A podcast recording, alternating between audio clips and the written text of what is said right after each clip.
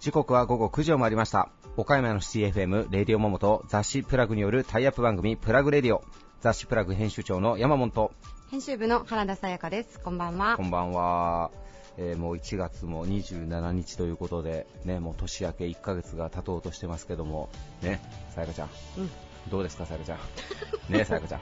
そんなざっくりきたさあさやかちゃん。どうしたさやかちゃん。いやねもう1月終わるんですけど、ええ今心待ちにしていることがありまして何ですか？あのね、ゾゾタウンの 前澤社長がね、年末年始かに行った、ね、1億円のお年玉キャンペーンを、なんかもう一回第2弾をやろうかみたいなことを言ってるじゃないですか、はいはい。まあ次はインスタグラムでやろうかとかいろいろ言ってるんですけど、はいはい前回ね、僕待ってたんですけどね。ね。来なかったんで、待ってます、このラジオを通して。このラジオを通して、メッセージを伝えました、はい、多分届かないと思いますけど、前澤さんには。前澤さんには届かない、ね、ですけどね、まあ、前澤さんもね、実はもうだいぶ5、6年前に多分2回ぐらいプラグインタビュー記事でご出演いただいたことがあるんで、はい。はい。まあ、ただ最近はもう月の人でもね、だいうぶん。有名に、そうですねコーリキーさんとね、一緒に。そうですね。もう完全に時の人ですもんね、今。時の人ですね、はい。あれで思います？なんかあの1億円はいあれが品がないみたいなことを言う人もいれば、全然新しくて楽しいからいいじゃん？みたいな。いいじゃんって思いますけどね。あ、いいじゃんって思います？はい。だってすごい盛り上がってたんですよね。ですです、ね。かなり相当盛り上がってましたよ。あれ。何分の1だったんですか？確率。えーっとね、リツイートがいくつだったかな、でもあれをやったおかげで、前澤社長、多分もともと何十万人ぐらいの多分ツイッターのフォロワーだったのが、はいもう600万人近くになったんですごっ。あれは激しかったですね。なんか私、まあ、それこそネットニュースで300万人到達みたいなところは見たんですよ。はいはいはい。そこからじゃあバーッと加速度的に増えたんですねあさらに。そうそう、えっとだからリツイートされた数が、はい。えーっと過去歴代1位でツイッターのリツイート数でお534万リツイートされてるんで、はははは。でそのうち100万円が100人に当たるから、うんうんうん。だから100分の100人ですよね。100人に1人ですね、うん。534万分の100 だいぶ薄いですねすごいっすよ、うん。なんかなんかの統計で隕石に当たるのと同じぐらいの なんか確率だって言ってましたけど。宝くじや超宝くじ完全な宝くじですよ。いやーでもねなんかこういうの叩く気持ちもわかるんですけどね、うん。でもお金持った人にはこうやってやってもらった方がいいですけどね、うん。なんか、楽しいですよね。ええ全然、ね。だからもう僕第2弾をねもう早く。とにかく心待ちにしてるんですね、はい、もう僕マジでもうあれですよ年末ジャンボとかで10億とか当たったらもう携帯の番号書いてもすぐセブ島に語学留学行ってそれからオーストラリアに移住しようと思ってそうそうそう。だからあの山本と連絡がどうしても取れなくなった瞬間にあ宝くじ当たったんあだ宝くじ当たったんだなって思ってももらえたら、い僕が飛んだ時はその時だけなんでそうですね。はい、苦しいことでは飛ばないんでね。はい、お金を得たら飛ぶようにして次の日から確か会社来ない。あ次から来ないです。もうはい。ねもう宣言してますもんね、宣宣言してますもう。はい。もう僕みたいな人間はもう10億あったらもうあとはもういかに余生を楽しくつかもうね過ごすかっていうね。はい、器の小さな人間なんで、それをどう運用するかとかじゃないですもんね。そうです増やすとか運用とかも考えない。いはい、いかに残りの余生で10億円をどのバランスで使うかっていうことしか考えないんで、もう消費しかしない人間なんで、もう基本、何も生み出さない、はい、もう生産性ゼロなんでね、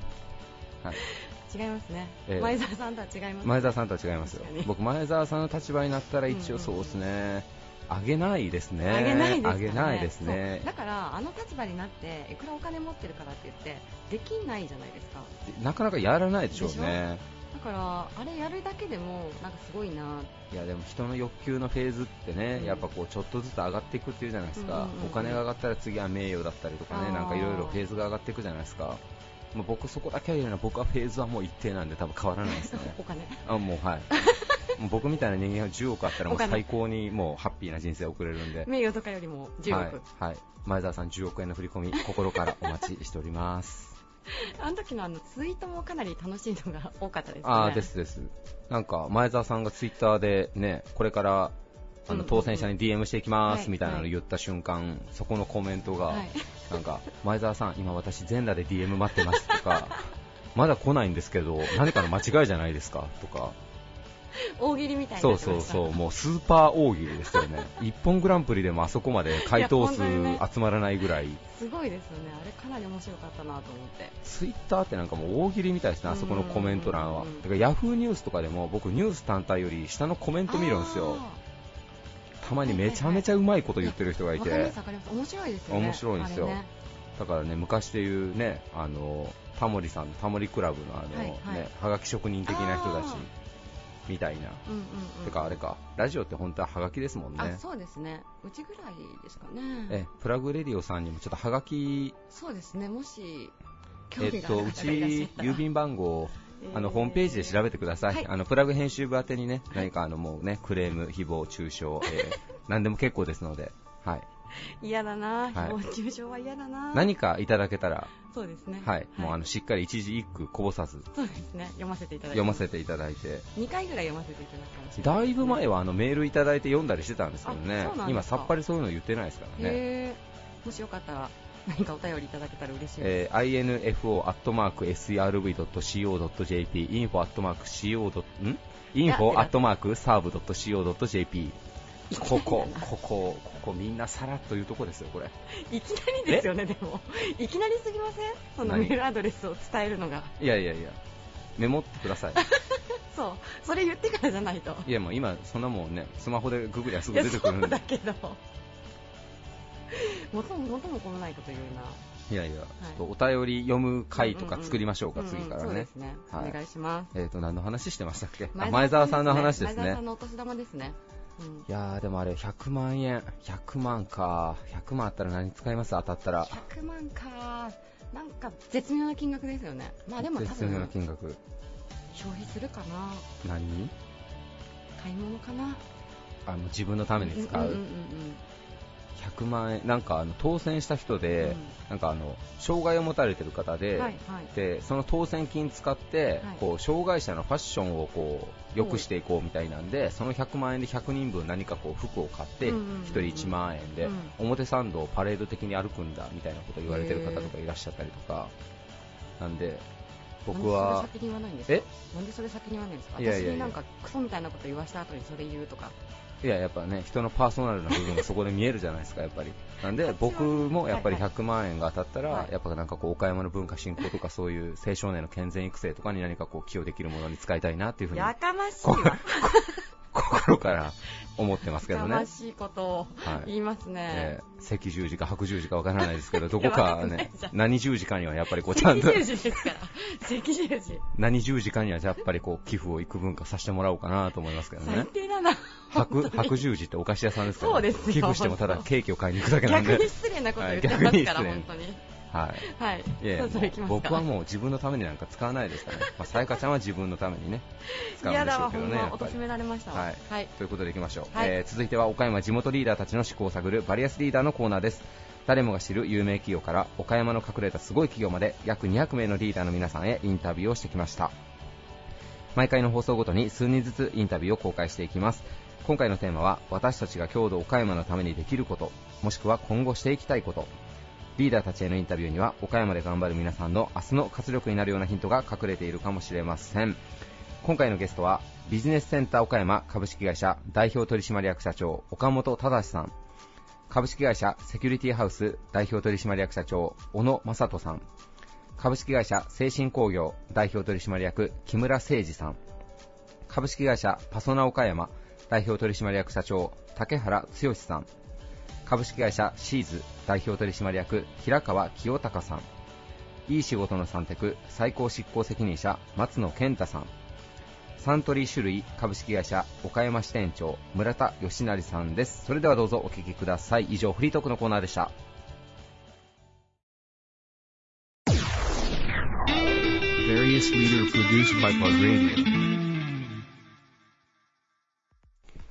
ICT で笑顔を世の中にをコンセプトに掲げ、優れた技術と想像力で社会に奉仕する企業。ビジネスセンター岡山株式会社代表取締役社長の岡本忠さんです。よろしくお願いします。よろしくお願いいたします。えー、まず冒頭で紹介しておいて、えー前回聞いたんですけど、ちょっと忘れてしまったんで、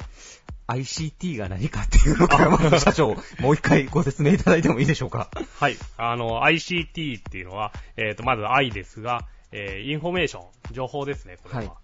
えーそして C っていうのが、えー通信、まあ、コミュニケーションっていう。はい。で、T がテクノロジーっていうことで、えー日本語を直訳すると、えー情報通信技術っていうことで。なるほど。まあ、昨今、あの、モバイル通信であったり、えー有線の光であったり、そういったものを絡めながら、あの、提供するという、まあ、そういった形で進化してきた時なる代ほど背景もあり、なるほど。はい、ICT と言われてます。なるほど。ビジネスセンター岡山さんは、じゃあまあ ICT、ICT を使ったまあシステムなんかをこう企業さんに提供したりとかっていうことを主に事業とされてらっしゃるということですね。そうですはい。えーではそんな岡本社長に今回のテーマについてお伺いしたいと思います。はいえー私たちが郷土岡山のためにできること、もしくは今後していきたいこと、はいえ。ーどんなことを挙げていただけますでしょうか？そうですね。えーっと、岡山県っていうのが、あの、特に IC、あ IT 先進国、先進県とよく言われているんですが、はい。まあ、これっていうのが、あの、岡山情報ハイウェイという、この、えっ、と、IT の、まあ、光のインフラが整ってるってことで、えーまあ、それであったり、えー地方のさ中山間地に行っても、えー光回線はい。がすごい普及しているということで、うん。まあ、普及率が高いってことで、はい。まあ、IT の先進県岡山と言われるのは、まあ、そういったことがあるんですが、うん。えーまあ、そういった先進権っていうこともあり、えーまあ、弊社としては新しい技術を積極的に取り入れ、岡山の企業様、まあ、取引先であったり、まあ、そういったところに、えーまあ、IT の推進、まあ、これから IoT とか、えー AI であったり、えーまあ、フィンテック、いろいろな分野があると思いますが、まあ、そういった、えー付加価値をつける協力を、あのお手伝いができればなということで、うんえー推進しております。なるほど。えー私たち実はもう当たり前のように享受してるんで、そんなに意識はしてないんですけども、IT 先進権ということは、まああの、まあ、そういった土壌があるわけなので、すみません、例えがいいかわかわからないですけど、ね、古いパソコンにいくらどんな新しい OS インストールしても動かないと一緒で、岡山は結構はい最先端なものを持ってきても結構すぐ活かせるような土地であるというようなことなんですかね。そうですね。あの、特にまあデータセンターが非常に多いんですが、まあそのあたりも、えーインフラがしっかりしているっていうこともあり、えーまあ新しいものを持ってくる、まあ順順応するっていうんですかね。まあそういった、あの企業がはい。割と多いのかなというなるほど。その中でもビジネスセンター岡山さんは、まあ、できるだけ、まあ、お客さんの要望があれば、新しいものとか便利なものを、まあ、地方とか海外から早めに仕入れできて、まあ、提供していこうと。はいなるほど。実際にどうでしょうか、こう、岡山の企業さんがこう取り入れられているシステムっていうのを見たときに、はい。まあ、国内ではやっぱり結構こう、進んだことをしてるなっていう会社さんが多いような印象ですか？そうですね。あの、なかなか表には出ない企業さんが多いとは思うんですけど、うんえーっと、そういった企業さんの中にはすごい自社で、はい。えー大きなシステムをうん自分のところで、えー構築されてるっていうはい会社さんがあって、はい。なかなかその全国の、はいえー IT 事例ということで表には出ないんですが、うんあのそういった IT の取り組みっていうことを積極的にされてるお客様も多いです。なるほど。まあでも、あれですね、できればこう、もうはい岡山の老舗のビジネスセンターさんに任した方がいいものが提案してもらえるかもしれないですよね、自前でそう作るよりも。そうなればありがたいですね。はい。えーそれから、あの、まあ、社名がビジネスセンター岡山ということなんですけども、まあ、岡山のためにっていうテーマなんですが、はいそもそも社名に岡山って入ってる時点で、ね、もう十分 PR ですよね、こう。そうですね。はい。あのよく言われるのがあのビジネスってことが入ってるんで、うんあの最近は先生はどうですか？採用とか大変じゃないですか？と か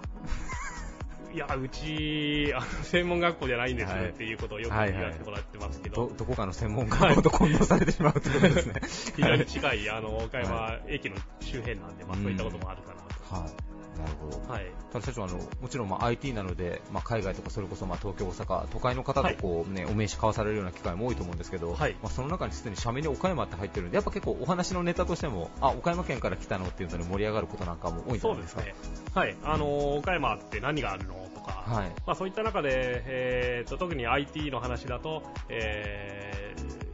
インフラがしっかりしてるとか、はいそういった話であったり、はいえーまあ、岡山の PR っていうことであればあのフルーツ王国岡山ということで、えー果物がはい。美味しいたくさん取れるっていうのと、えー雨が降らない、はい。まあ、晴れの国岡山っていうことで、はいまあ、そういった PR は少しはできてるかなと思います。なるほど。ありがとうございます。えーもう IT のね、最新の情報とかはい技術だけじゃなくても、ご自身がもうね、岡山の言う、なんていうか、いアンバサダー的にも活動していただいてる、えー岡本社長、あの、これからも、あの、はい岡山をどんどん PR していっていただけたらいいなというふうに思います。えーはいゲストはビジネスセンター岡山株式会社代表取締役社長の岡本忠さんでした。ありがとうございました。ありがとうございました。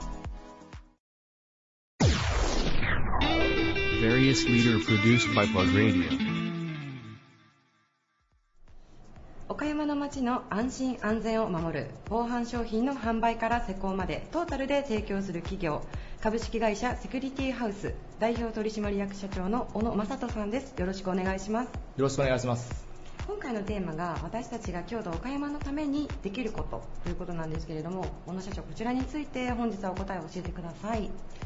はい、えー当社なんですけれども、えー創業から数えて43年目になる防犯専門でやっている会社になります。えー内容としましては、あー皆さんご存知の防犯カメラであったりとか、一般的な防犯システム、そして、えー電気錠、そしてナースコールやインターホンという弱電設備一式をおさせていただいております。ナースコールも入るんですね。はい。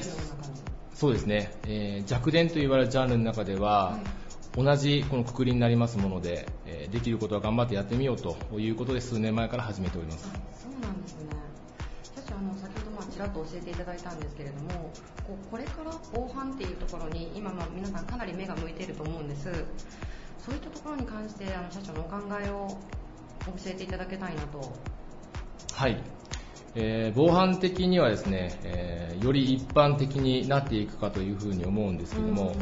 まあ、一般的になっていくっていうその背景には、はいまあ、より簡素化されていくんではないかというふうに思っております。簡素化はい。まあ、どなたでもあ取り扱いやすいようなあとーいうふうな形のお商品に変わっていくんではないかなというふうに思っております。確かにまあ一般の、ね、我々のようなものからするとそんなにこう身近なものではないといいますかそれこそドライブレコーダーとかが発達して必要なものなのかなと思い出してるちょうどその今時期なのかなと思うんですけどじゃあ一般の人にとっても扱いやすいより身近なものとしてあの考えられているということですかね。そうですね、えー実際にインターネットであったりとか、うん。そういったところで、えー価格が低価格なカメラが出回ったりとかしてるっていうのは確かにありますけれども、はい。えーまだその工事店さんの力を借りなければはいあーシステムが組めないような状況であったりはするもののこれからまあ IT というものがどんどん進化していく中で、うんまあ、インターネット、パソコンが少し触れる人であれば、い自分で設定して、えー自分で警備を始めていくような形に、えー変わっていくんではないかというふうに、えー思っています。じゃあ社長より B2B という面からあの個人への商品そういった視点も今取り入れられている最中ということですかね。そうですね、うん。やはり、えー個人向けというものもありますし、えーセキュリティ性が高いものというものもそのまま逆に伸び続けていくというふうにも考えておりますので、えーそういったあたりで、えー企業の価値というものをお維持していきたい、高めていきたいというふうに考えております。なるほど。そういったものが、まあ、ひいてはこう岡山全体の町全体の防犯安全という面につながっていくというふうに考えてよろしいんでしょうか？そうですね、そういったカメラでしたりとか、その防犯システムが広がっていくということで、やはりその犯罪を起こさ起こしにくい環境をうん作っていく、広げていくっていうのが使命ではあるかというふうに考えております。うん予防ということですね。はいはい。ありがとうございます。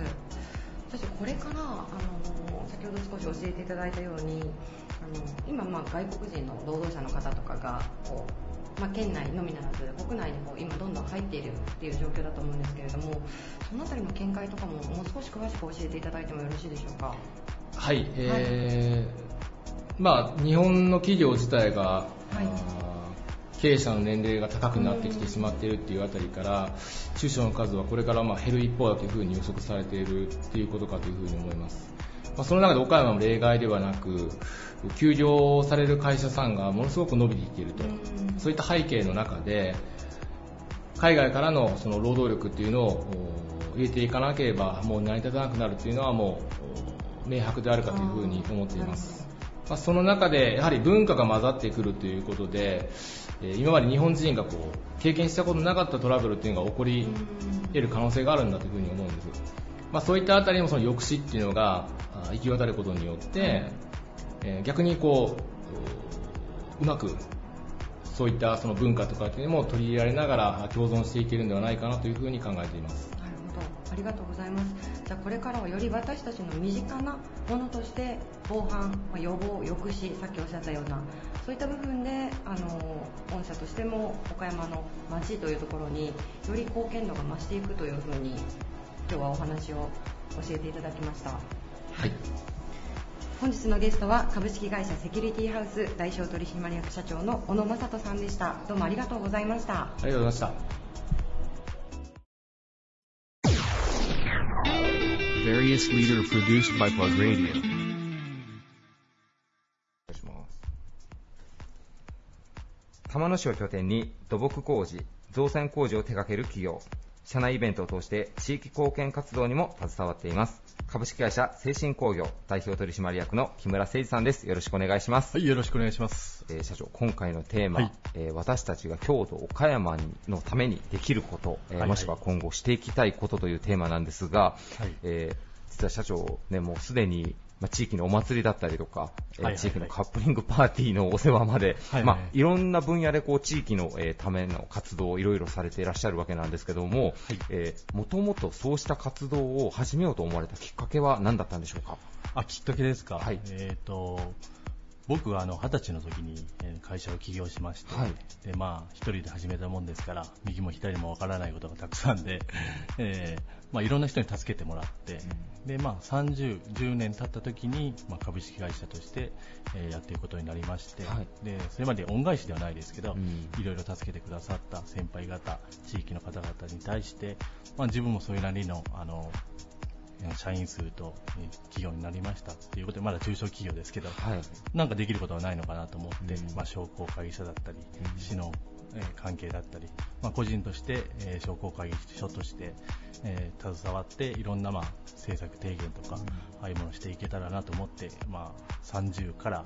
まあ、10年間今やってきているところであります。なるほど、もう10年近くそうした活動をはい。いろいろ続けて広げていらっしゃると、でそうした多分社長の活動が実を結ぶというか、多分関わってると思うんですが、玉野市というと、あのね、瀬戸内国際芸術交流祭なんかのあれでもかなりこう賑わってる街ではあるんですが、はい。最近、特にあのクジラ島っていう、まあ、あのキャンプ場がまたオープンしたりであったりとか、まあ、いろんな面でこう賑わいを見せてるんですが、なんかこう最近のこう玉野のその町おこしというか、あの活性化のこう元になりそうなもの、何かこう注目されてるところなんかはありますか？まあ、さっき言ったクジラ島もそうですし、はいでまあ、宇野港、宇野駅周辺のあのホテルの建設だったり、はい。またあの南側の海岸べりのところには、まあ、一風変わったトレーラーハウスっていうのができて、はい。でそこには宿泊もできるし、まあ、うん。キャンピングカーの後ろの部分ですね、はい。まあ、すお風呂もついてますし、トイレもありますし、そこでまあ夜飲みながら、うん。誰もがこう賑わえれるっていう大きい広場も今できてます。ので、うん。まあ、いろんな小さいトイレを作るということでもいいんで、はい。そういう思いを形にどんどんしていかないと、うんあれはダメだ、これはダメだって言ってるだけではうん前には進まないかなとはい。思ってます。なるほど。さすがですね。こう、市に対してまで提言を持っていかれるっていうぐらいのこうバイタリティなんで。いやいや、市や県県政の方もそういう提言を待ってるんですよ。ああ、なるほど。どんどん提言していってほしい。で、まあ、それにはまあ、文章をちゃんと細かなものまで作ってはい提出しないと、うんああしたい、こうしたい言うだけでは、やっぱり動いてはくれないんで、まずは行動からどんどん起こして、で人材育成でえー活躍できる人をどんどん増やしていきたいなと思っております。なるほど。なんかこう、岡山県下にお住まいの方は、なんか最近こう、玉野がこう話題性があったり、なんか盛り上がってるなって感じてる方、結構多いと思うんですけど、そうなんですよねはい。うんそれはやっぱこう、地元にいらっしゃる方と、まあ、行政もこう、かなり方向性が一致して街盛り上げていこうっていう機運がこう、高まってるってところにあるのかもしれないですね。ってはいますし、喧嘩もよくします。なかなか通らないことも多いんで、うん。まあ、お金の部分がなるほど、なるほど、なるほど。まあ、それは、あれですね、おはい。互い、いい意味で言い合いしながら、こう、前にそうですね、まあ、進めていここでこうみたいな。は言えないことがたくさんありますね。なるほど。え、社長はもう、お生まれも育ちももうこの玉野市にそうです。玉野です。はい。なるほど。え、そんなこう、玉野のために今こうね、粉骨最新動いていらっしゃる、えー木村社長が思う玉野の魅力っていうのはどんなところにあるんでしょうか？まあまあ、みんなが言うのは海や山が綺麗だとか、まあ、それはもうもちろんなんですけど、はい。やっぱり人があったかいっていうのと、あの景色、いろんなインスタ映えするような場所があったりだとか、そういうのがあるのにもかかわらず、まあ宣伝ができてないっていうのがうん。一番ダメなんじゃないかなと思って、どんどんどんどんそういうのを宣伝して、はい。広めて、市中で盛り上がるんではなくて、市外、県外の方にももっと広めていけたらなと、みんなが思ってると。なるほど。はい。えー今回テーマが、まあ、私たちの郷土岡山のためにできること、まあ、今後していきたいことということで、まあ、あのもうね、すでにいろんなこう活動してらっしゃるんですが、先ほど言われてた、まあ、今後していきたいところっていうのは、県外に向けてももっとこうプロモーション活動力入れていきたいなっていうところですかね。そうですね、瀬戸芸も始まるんで、はいで、もう香川だけで7割の人が集まるんではなくて、もう通りすがる玉野市になってしまわないように、はい。玉野にとどまっていろんなものを楽しめたり、そういう施設やあのイベントがどんどんしていけたらなと、僕個人は思ってます。なるほど。ありがとうございます。えーぜひ皆さん、えー今注目の玉野市、えー一度ぜひ遊びに来てみてください。えーゲストは株式会社精神工業代表取締役の木村誠二さんでした。ありがとうございました。はい、ありがとうございました。Various leader produced by Plug Radio. 岡山県、広島県東部エリアの総合人材サービスを展開されていらっしゃる株式会社パソナ岡山代表取締役社長の竹原剛様です。よろしくお願いします。よろしくお願いします。お願いします。今回のテーマがですね、はい私たちが郷土岡山のためにできること、またこれからもやっていきたいことというテーマで皆さんにお話をいただいてるんですけれども、はいまあパソナ岡山さんといえば、もう皆さんがご存知の人材のサービスの会社ということで、はい。ありがとう知らない方はおそらくいらっしゃらないんじゃないのかなとだっていいんですけどもね。私もあの若い時登録をさせてあ、そうですか。もらっておりまして、ありがとうございます。お世話になっております。ありがとうございます。あの、それすみません、改めてはい事業のご紹介といいますか、はいもう皆さんご存知のことをもう一度ちょっとお話しいただくようにはなるんですけれども、はい教えていただいてもよろしいですか？はい。あの当初はこの岡山の地域の会社としてファスナーグループの中でもちょっと面白い位置づけでございまして、あのいろいろな事業をこう全国で展開している中でも、あの地域のクラレさんにご出資いただいて、地域の合弁会社として今のジョイントベンチャーで唯一残っている会社なんですよね。ですからそういう意味でもあのパスナーグループの中であの地域色が強いといいますかうん。特にこの地域に根ざして雇用を創造しようということを強く進めているそういう会社ですね。あそうなんですね、はい。あのパスナさんというのはパスナ岡山さんということで、じゃあその名前にこう関している通りこう岡山に根付いた会社ということですね。はい、岡山と、まあ、広島の東部ですよね。はい。もうあのそういう体制になられてからはずっと長いんでしょうか？はい、あの創業以来ですから、もう、はい当社においては34年間。34年間、はいなるほどじゃあもう人材サービスでいうと岡山で老舗と言いますか。そうですね。そういう意味では、あの許可番号も最初だよね、取れたのが。あーえもうじゃあパイオニア、はい。名実の通りパイオニアの存在であるということですね。はい。じゃあもうそういったものを通しての人材って言いますと、はい。まあ他の今ね企業さんがどこもこう不足されているという声がええ。最近結構多く上がってると思うんですけれどそうも、そういう部分ではもう事業そのものが地域に貢献されているという形で。そうですね、はい。えーおっしゃる通りかと思います。あのまあ、切り口としては、どうしてもこう人が足りないと人を提供してくださいと、まあニーズがこう高まっていきますし、有効求人倍率を見ても、全国の1.54に比べて、うん。この瀬戸内の東側、あの岡山で今1.92ですし、はい。広島2倍を今月は超えてますので、あそういう意味では本当に仕事を選ばなければ本当に完全雇用に近い形なのかなというのを実感しています。あのまあ、とはいうものの、はい。そもそも我々創業の精神がですね、あの大きな大きなこう大義がございましてこれ社会の問題点を解決するという普遍の企業理念を抱えております、これはもうグループ全体でですねこれを進めているんですがまあもともとがそのお仕事をしたくても社会復帰ができないあのスキルがあってもなかなかそれを発揮することができないお母様方の支援を始めるためにファザーグループの創業がそこから始まってるんですね。でその血をもちろん我々も受け継いでるもんですからどちらかというとまあ企業様が今人がいなくて困ってるんですが我々が向くべきはそういう中でも仕事したくて日々こう就職活動してるけれどもどうやって自分の能力を発揮したらいいかあるいはどうやって自分のキャリアをこう作っていったりとか、キャリアチェンジを目指すべきなのか、そういった方々を支援するための会社だという自分が強いですよね。ですから、あの、登録に来てくださる方は本当にお一人お一人を大事にしながら、あの、この会社に行けば必ず仕事があるよではなくて、本人のやりたい仕事を見つけていく、そういう形の今、マッチングに力を入れていますね。はい。じゃあよりその企業様側というよりは求職者の方のはい立場に寄り添った存在として創業以来ずっと変わらずあり続けているということですね、あの自分もこう母親という身になってはい。仕事をするということの難しさをはい。痛感した身なので、はい、もうそれは本当にね、両立というのがね。そうですね、えー難しいなというのがあのなってみないとわからないものだなと。実はそこをこうサポートしてくださっているということですね、はい。はい。ありがとうございます。その事業さっきご説明いただいたその事業ともう一つこう CSR という部分ではい。もちょっとお話を伺ってもよろしいですか？はい、そうですね。あの、もともとこう、我々その小山を含めたこのグループが目指すところ、これはもう事業そのものが、そういう意味では雇用を創出していく、あの、あ新たなこうキャリアのチャンスを作り上げていく、まあ、こういった雇用のインフラを整えていくということで、まあ、事業そのものが CSR だよということで、まあ、従業員にも、この会はいつも話をしているんですが、あの、とりわけこう、今、我々が向かうべき方向性の一つに、あの、大きなこれも社会の問題の一つかなと思うんですが、地方のこう疲弊していくこの状況の中でどうやったら地域にもっともっと貢献ができるのかなという切り口をすごく大事にしています、まあ、そういう意味ではあの地方創生という大きな課題ですね。これにこう何らかのあの一石を投じることができないかなということを会社全体でチャレンジとしてやっているんですね。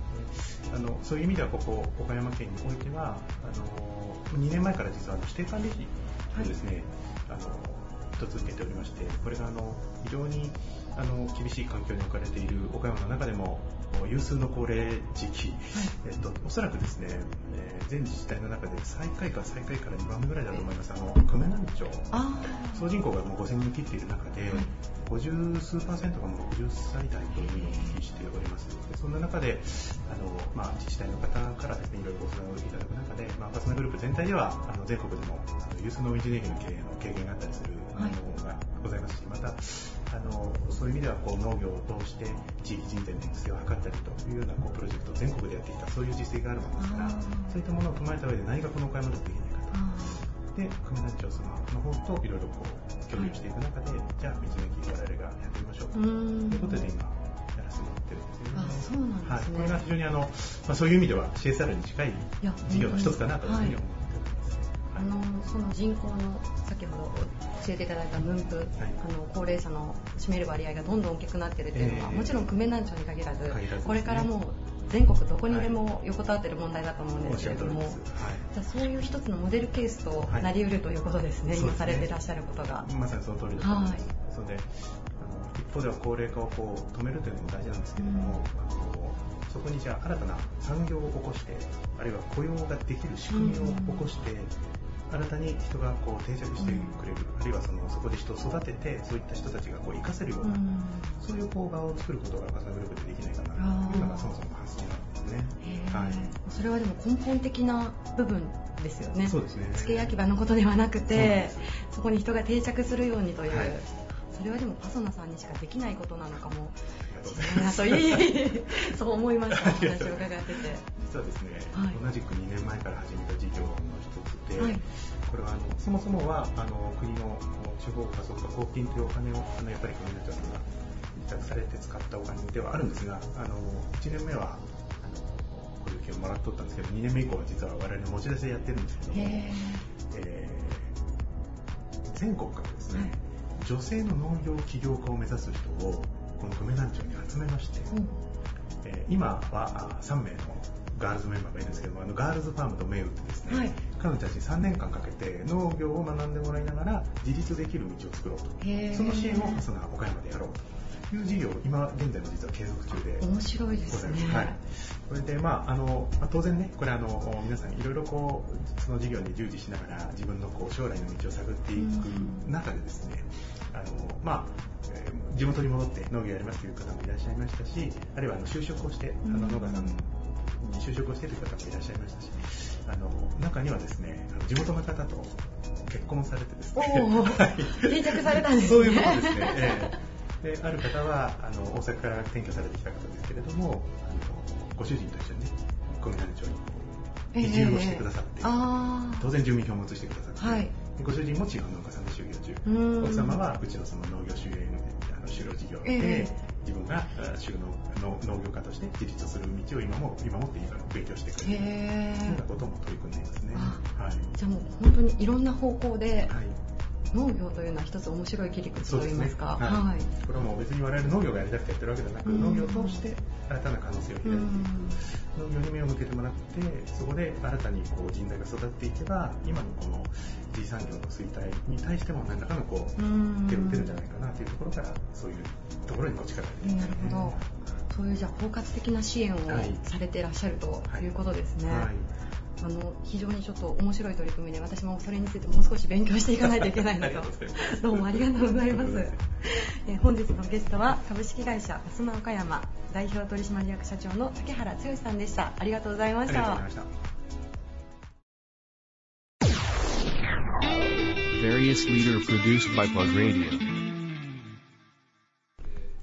新卒採用支援採用コンサルティングなど地域企業の人材活用をトータルでサポートする企業株式会社シーズ代表取締役の平川清隆さんです。よろしくお願いします、はい、お願いいたします。今回のテーマが私たちが郷土岡山のためにできることということなんですけれども平川社長こちらについてお答えを教えていただけますか？はい、あの私たちは岡山県を中心に広島と福山で人材ビジネスを行っているんですけども、もうまさにその本業通りではあるんですが、やはり岡山の人たちが働くにあたって、えーそのためのご協力をしたいということと、その人たちがまあ幸せになっていくためのまあご支援をさせていただきたいと、もうこの一つでございます。ありがとうございます、まあ、シーズさんといえばあのよく皆さんもご存知の岡ジョブ、はいまあ、広島だと広ジョブということでもう皆さんかなりあのご存知の会社だとは思うんですけれどもあの具体的に例えばなんですけれども社長どういった部分を大切に皆さんあのスタッフさん働かれているというか求職者の方と接していらっしゃるんでしょうか？うちのスタッフ？はい。あの特にですねやはり地域に特化したということを歌ってますものでやはり地元の人間が当社は多いです。岡山は岡山の人。お広島は広島の社員が多くいるんですけどもやはりあの県外の方が岡山にいらっしゃって県外に行かれてらっしゃってで帰ってくるとなるとやはり地元の情報が少なくなってきてますのでその情報をリアルタイムに伝えるという意味では地元の方を中心に採用させていただいております。なるほど、はいまあ、そういった部分でもこう岡山に貢献しているということではすごくあの大きなところを占めていらっしゃるのかなとうん思います。そうありたいですけどね。はい。あの先ほど少しお話の中であのこれからのちょっとあの企業の展望について、はいあの少し教えていただけたらと思うんですけれども、はい。あの、もともとは新卒採用を中心に、就職のご支援をさせてもらったんですけども、今はアルバイトですとか転職とか、あー非常に幅広くなってきてます。まあ、それの、まあ、流れではあるんですけども、あの岡山の西口にジョブカフェを作ろうと思ってまして、はいで、まあ、もうすぐうオープンすると思うんですけども、まあ、そちらのおカフェでえー登録をしてくださってで、まあ、来来られた方々はタダでコーヒーが飲めるといったような、まあ、なんて言いますかねハローワーク的なあオープンに開かれたような場所を作ろうと思っています。なるほど、はい。あのもうどんな方でも行って OK ね。なんでしょうか？はい。例えば具体的に今すぐ転職を考えてない方でも、はい。まあ、ちょっと足をあの伸ばして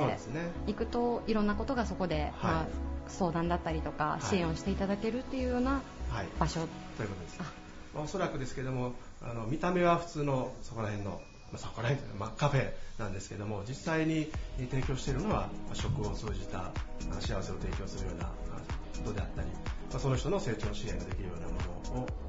提供していこうというふうに思っています。なるほど、はい。社長のお話を伺ってますとあのお仕事をただ単に紹介するというわけではなくてその働く方の本当の幸せのために、ということそこがもうすごく根っこにあるように。そうですね、はい。やはり、まあ、地域のこの心のつながりを重要視してそこで、まあ、皆さんと一緒に、えー、日本散歩とずっと歩んでいくというふうなコンセプトでやってますので、まあ、できるだけ、えーその人に寄り添えるような場を提供していきたいというふうに思っています。ありがとうございます、あの今後ともあのご活躍ご期待しております。ありがとうございます。ゲストは株式会社シーズ代表取締役平川清隆さんでした。どうもありがとうございました。どうもありがとうございました Various leader produced by Plug Radio. 岡山、広島エリアを中心に求人と求職者の出会いをサポートする人材サービス企業。企業と求職者のベストマッチングの実現を掲げています。いい仕事の三テ最高執行責任者松野健太さんです。よろしくお願いします。よろしくお願いします。えー松野さん、今回のテーマ、えー私たちが郷土、岡山のためにできること、えー松野さん、サンテクさん、もしくはこう松野さんが郷土のためにされていること、郷土のためになっているなと思うことを紹介していただいてもいいでしょうか？うんそうですね、あのーまあ、取引先かなりの数、かなりの数ってものすごいアバウトですけど、かなりの数あるんですけど、そこに、まあ、人材に関するお悩みの解決しているところが一番多いんですけどね、はいその中にブランディングっていう要素をすごい入れてるんで、はい。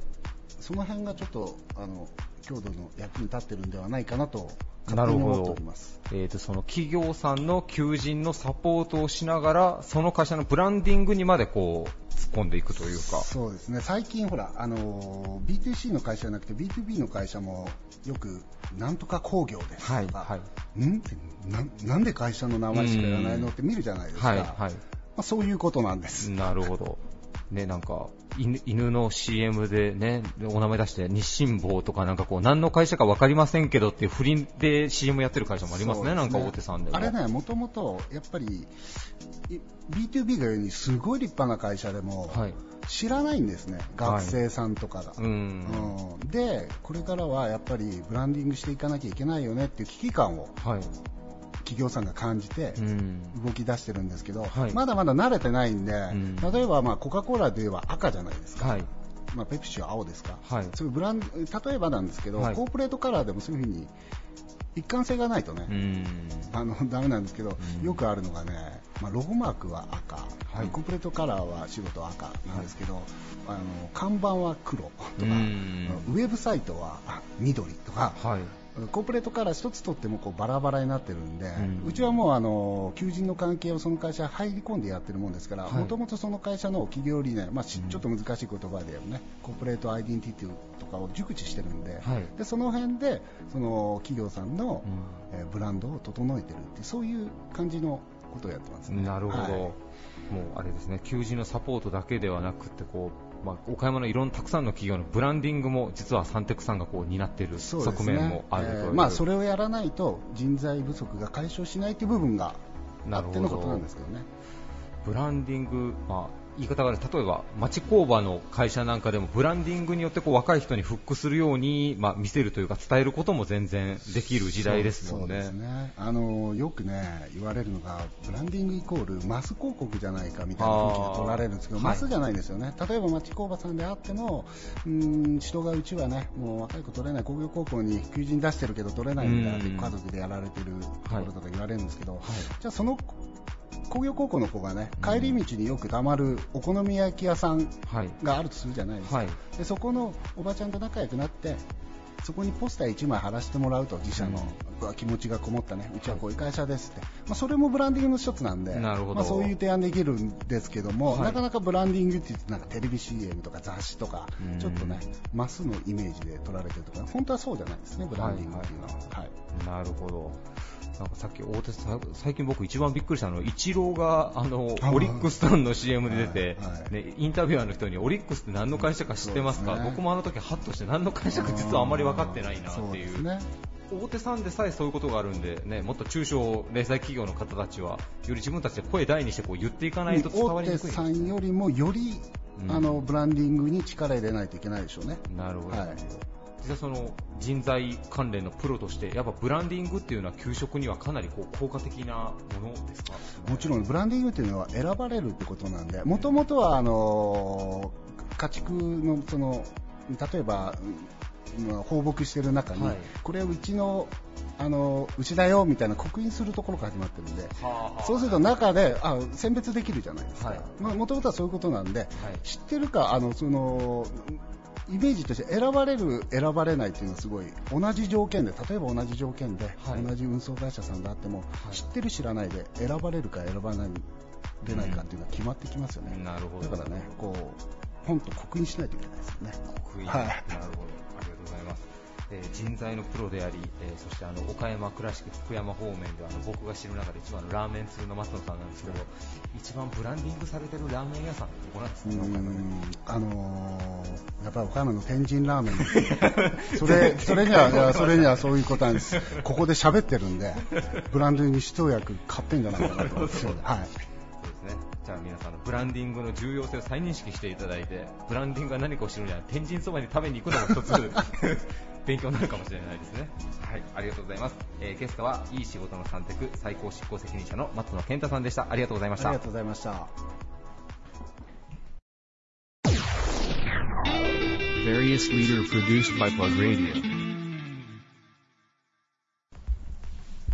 スピリッツ、ビール類、ワインなど、酒類の製造販売を手掛ける日本屈指の飲料メーカー、サントリーの販売会社、サントリー種類株式会社岡山支店長村田義則さんです。よろしくお願いします。はい、よろしくお願いします。えーサントリーさん、最近、まあ、山崎、白州を含めて、サントリーさんのウイスキーがもう世界的に大人気だっていうお話をいろんなメディアでもお聞きしたりするんですけども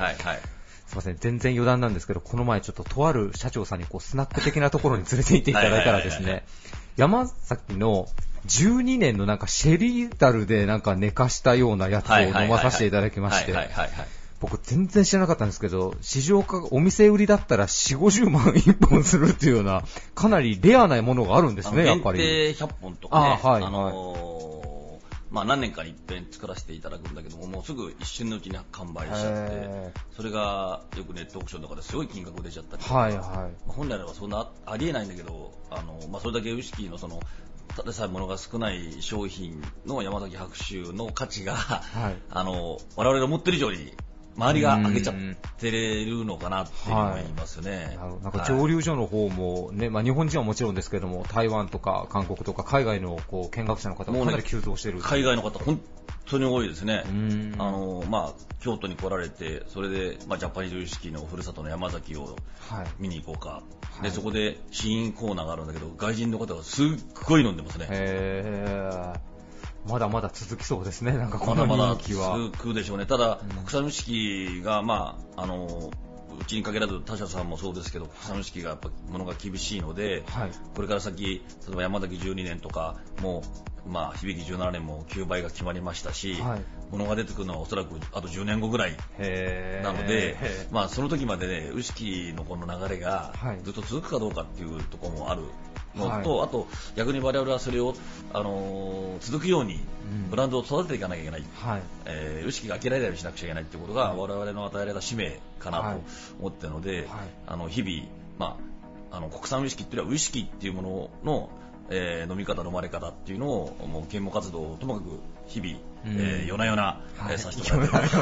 ということであります。すみません、ちょっと僕、最近あの、この前の山崎が衝撃だった、その余談から入ってしまってすみません。いえいえいえいはい。では、えー今回のテーマについて、えーお伺いしていきたいと思います。はいはい私たちが郷土岡山のためにできること、もしくは今後していきたいこと、えー村田さんはどんなことを挙げていただけますでしょうか？えーっと、サントリーっていう会社って、岡山と何が縁があるのかなって思った時に、例えば他社さんはどうかなと思った時、キリンビールっていう会社は、えー岡山に工場が、ビール工場があると。えーアサヒビールさんは、まあ、工場ないけども、岡山の麦を使って、えーアサヒビールの原料にしていると。はい。いうことで、えーまあ、アサヒキリンこの2社とも岡山とは、まあ、つながりがあるということなんだけど、うちの、まあ、サントリーっていう会社って、何もないと。いう中で、えー何ができるんだろうかと迷ってる時に、えー、キニラ大使の上田さんが岡山パクチー、岡パクっていうものをお作ってえー世に広めたいというまあ、活動をし始めた時に、はい。えーちょうど我々があのジンビームっていうバーボンを、えー世の中に広めていきたいとはい。いう中で、えーじゃあそのジンビームとお岡山パクチー、岡パクと何か一緒にできないかなということで、えー考えた時にですね、えーうちの担当者が岡パクヒートって面白いんじゃないかということで、えー考えたわけですね、はい。で実際飲んでみたらあのその作り方で飲んでみたら非常に美味しかったということで、あの岡パクヒートをじゃあ飲める店をどんどん作ろうということで、えー活動させていただいたんですけども、まあ、そういうことをすることによって、えーまあ、記念大使の上田さんともあと、えー農家の方もそうですけどもあの岡パクをお岡山でしか取れない岡パクをですね世の中に広めるうきっかけになるのかなということで岡パクヒートを飲める店をどんどん作ることによって岡山パクチーがどんどん普及されてえーそれが岡山の宣伝に我々がつながるんじゃないかなということで、えー今それを常に考えてですねあの、まあ、岡山との接点というのはまあ我々ここしかないなと思いまして岡山のために何ができるかなったら岡パクヒートを世の中にもっともっと広めることかなというふうに思ってます。なるほど、はい結構街の居酒屋さんとかどこに行っても結構あの岡パクのあのビジュアル上田さんが出られたような掲示されてるお店も増えてきてますね。そうですね。そうですね。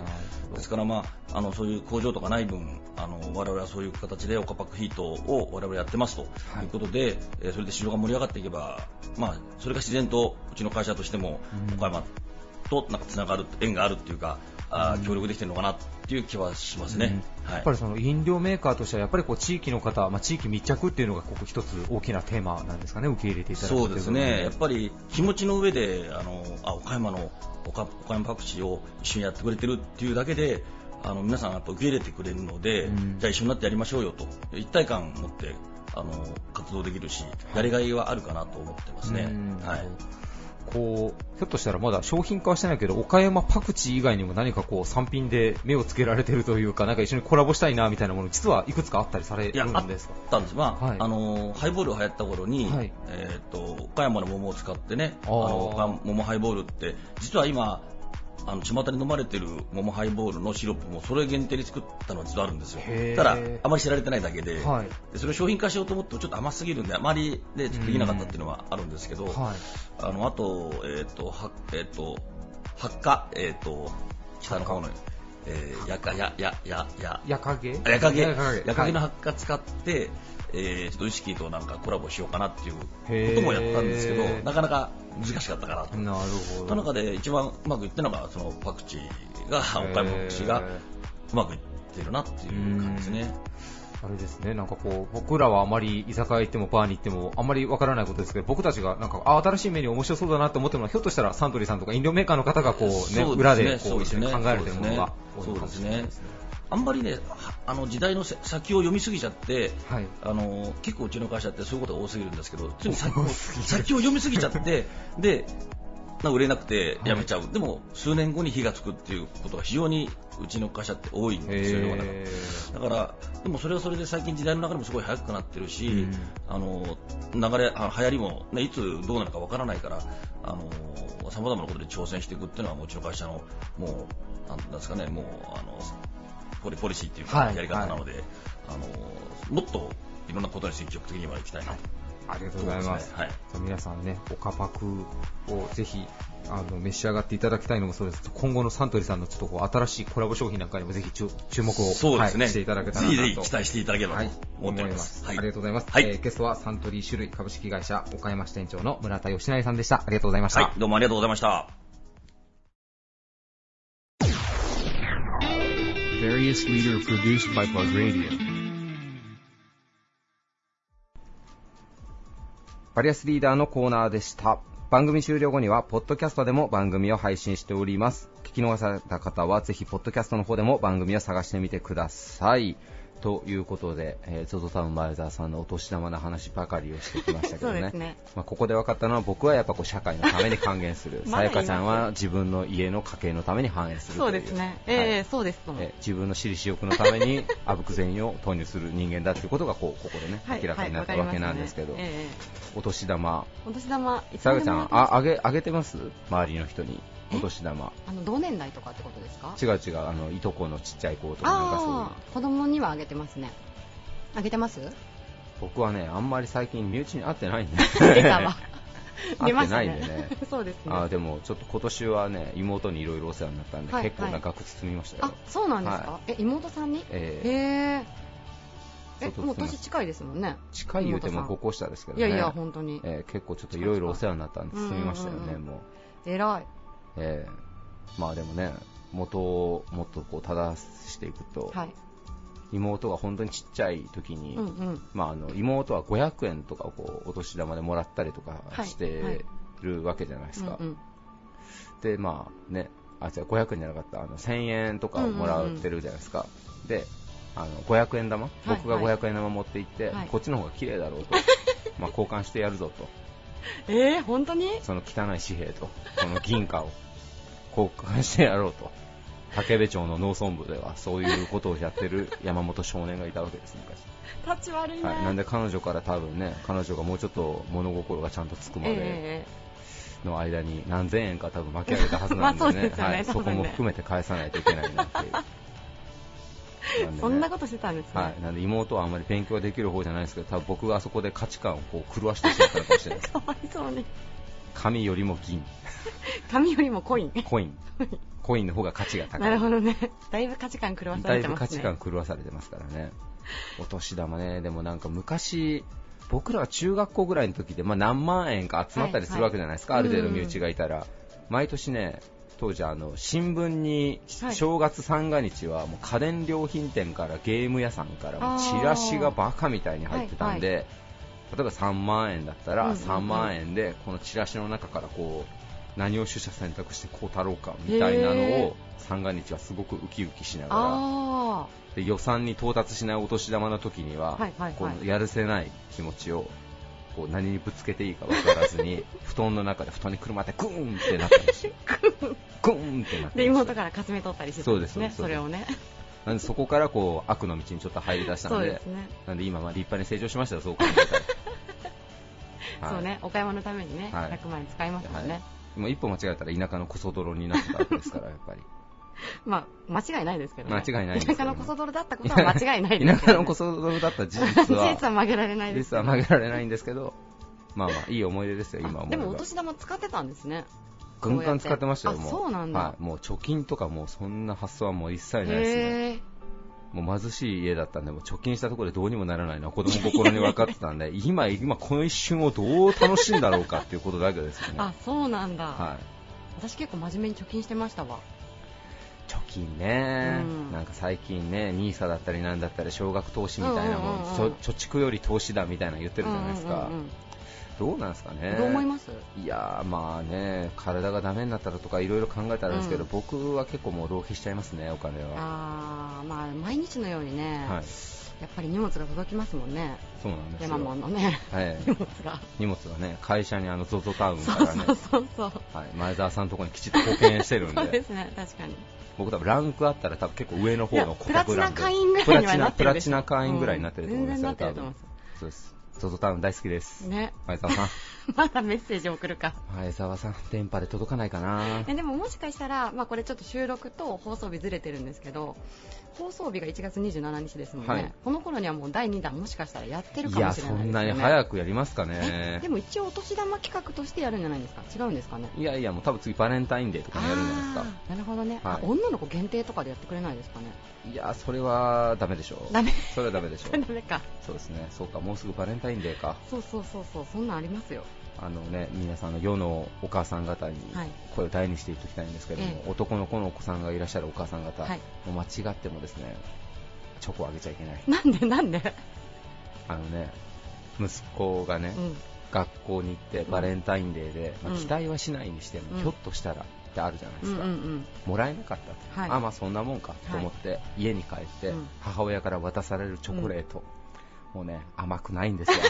苦いこのチョコレートは複雑な複雑な味がするんですもうゴディバでも何でも食べたことがないような複雑な味がするんです。まあね、そうですよね。ちょっと切ない感情も入ってますもんね。そうなんです。まあ、最近はね、ホワイトデーもバレンタインデーもなんか色濃いばっかりじゃないんで、うんあれですけど、ね僕の中ではバレンタインデーの母親のチョコレートほどなんかこう、複雑なものはないですよね。そうなんです、ね。もう何とも言い難い。もうこれこそまたもう布団の中でグーンっていう感じのあれですよ。溜まってますね。フラストレーション溜めてますね。いやいやいやもうね、もうだいぶ屈折した幼少期を過ごしてるんで、はい。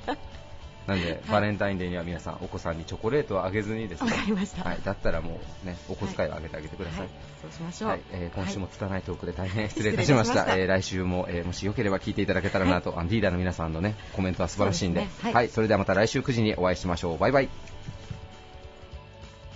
This radio produced by Okayama Premium Magazine Plug. See you next week.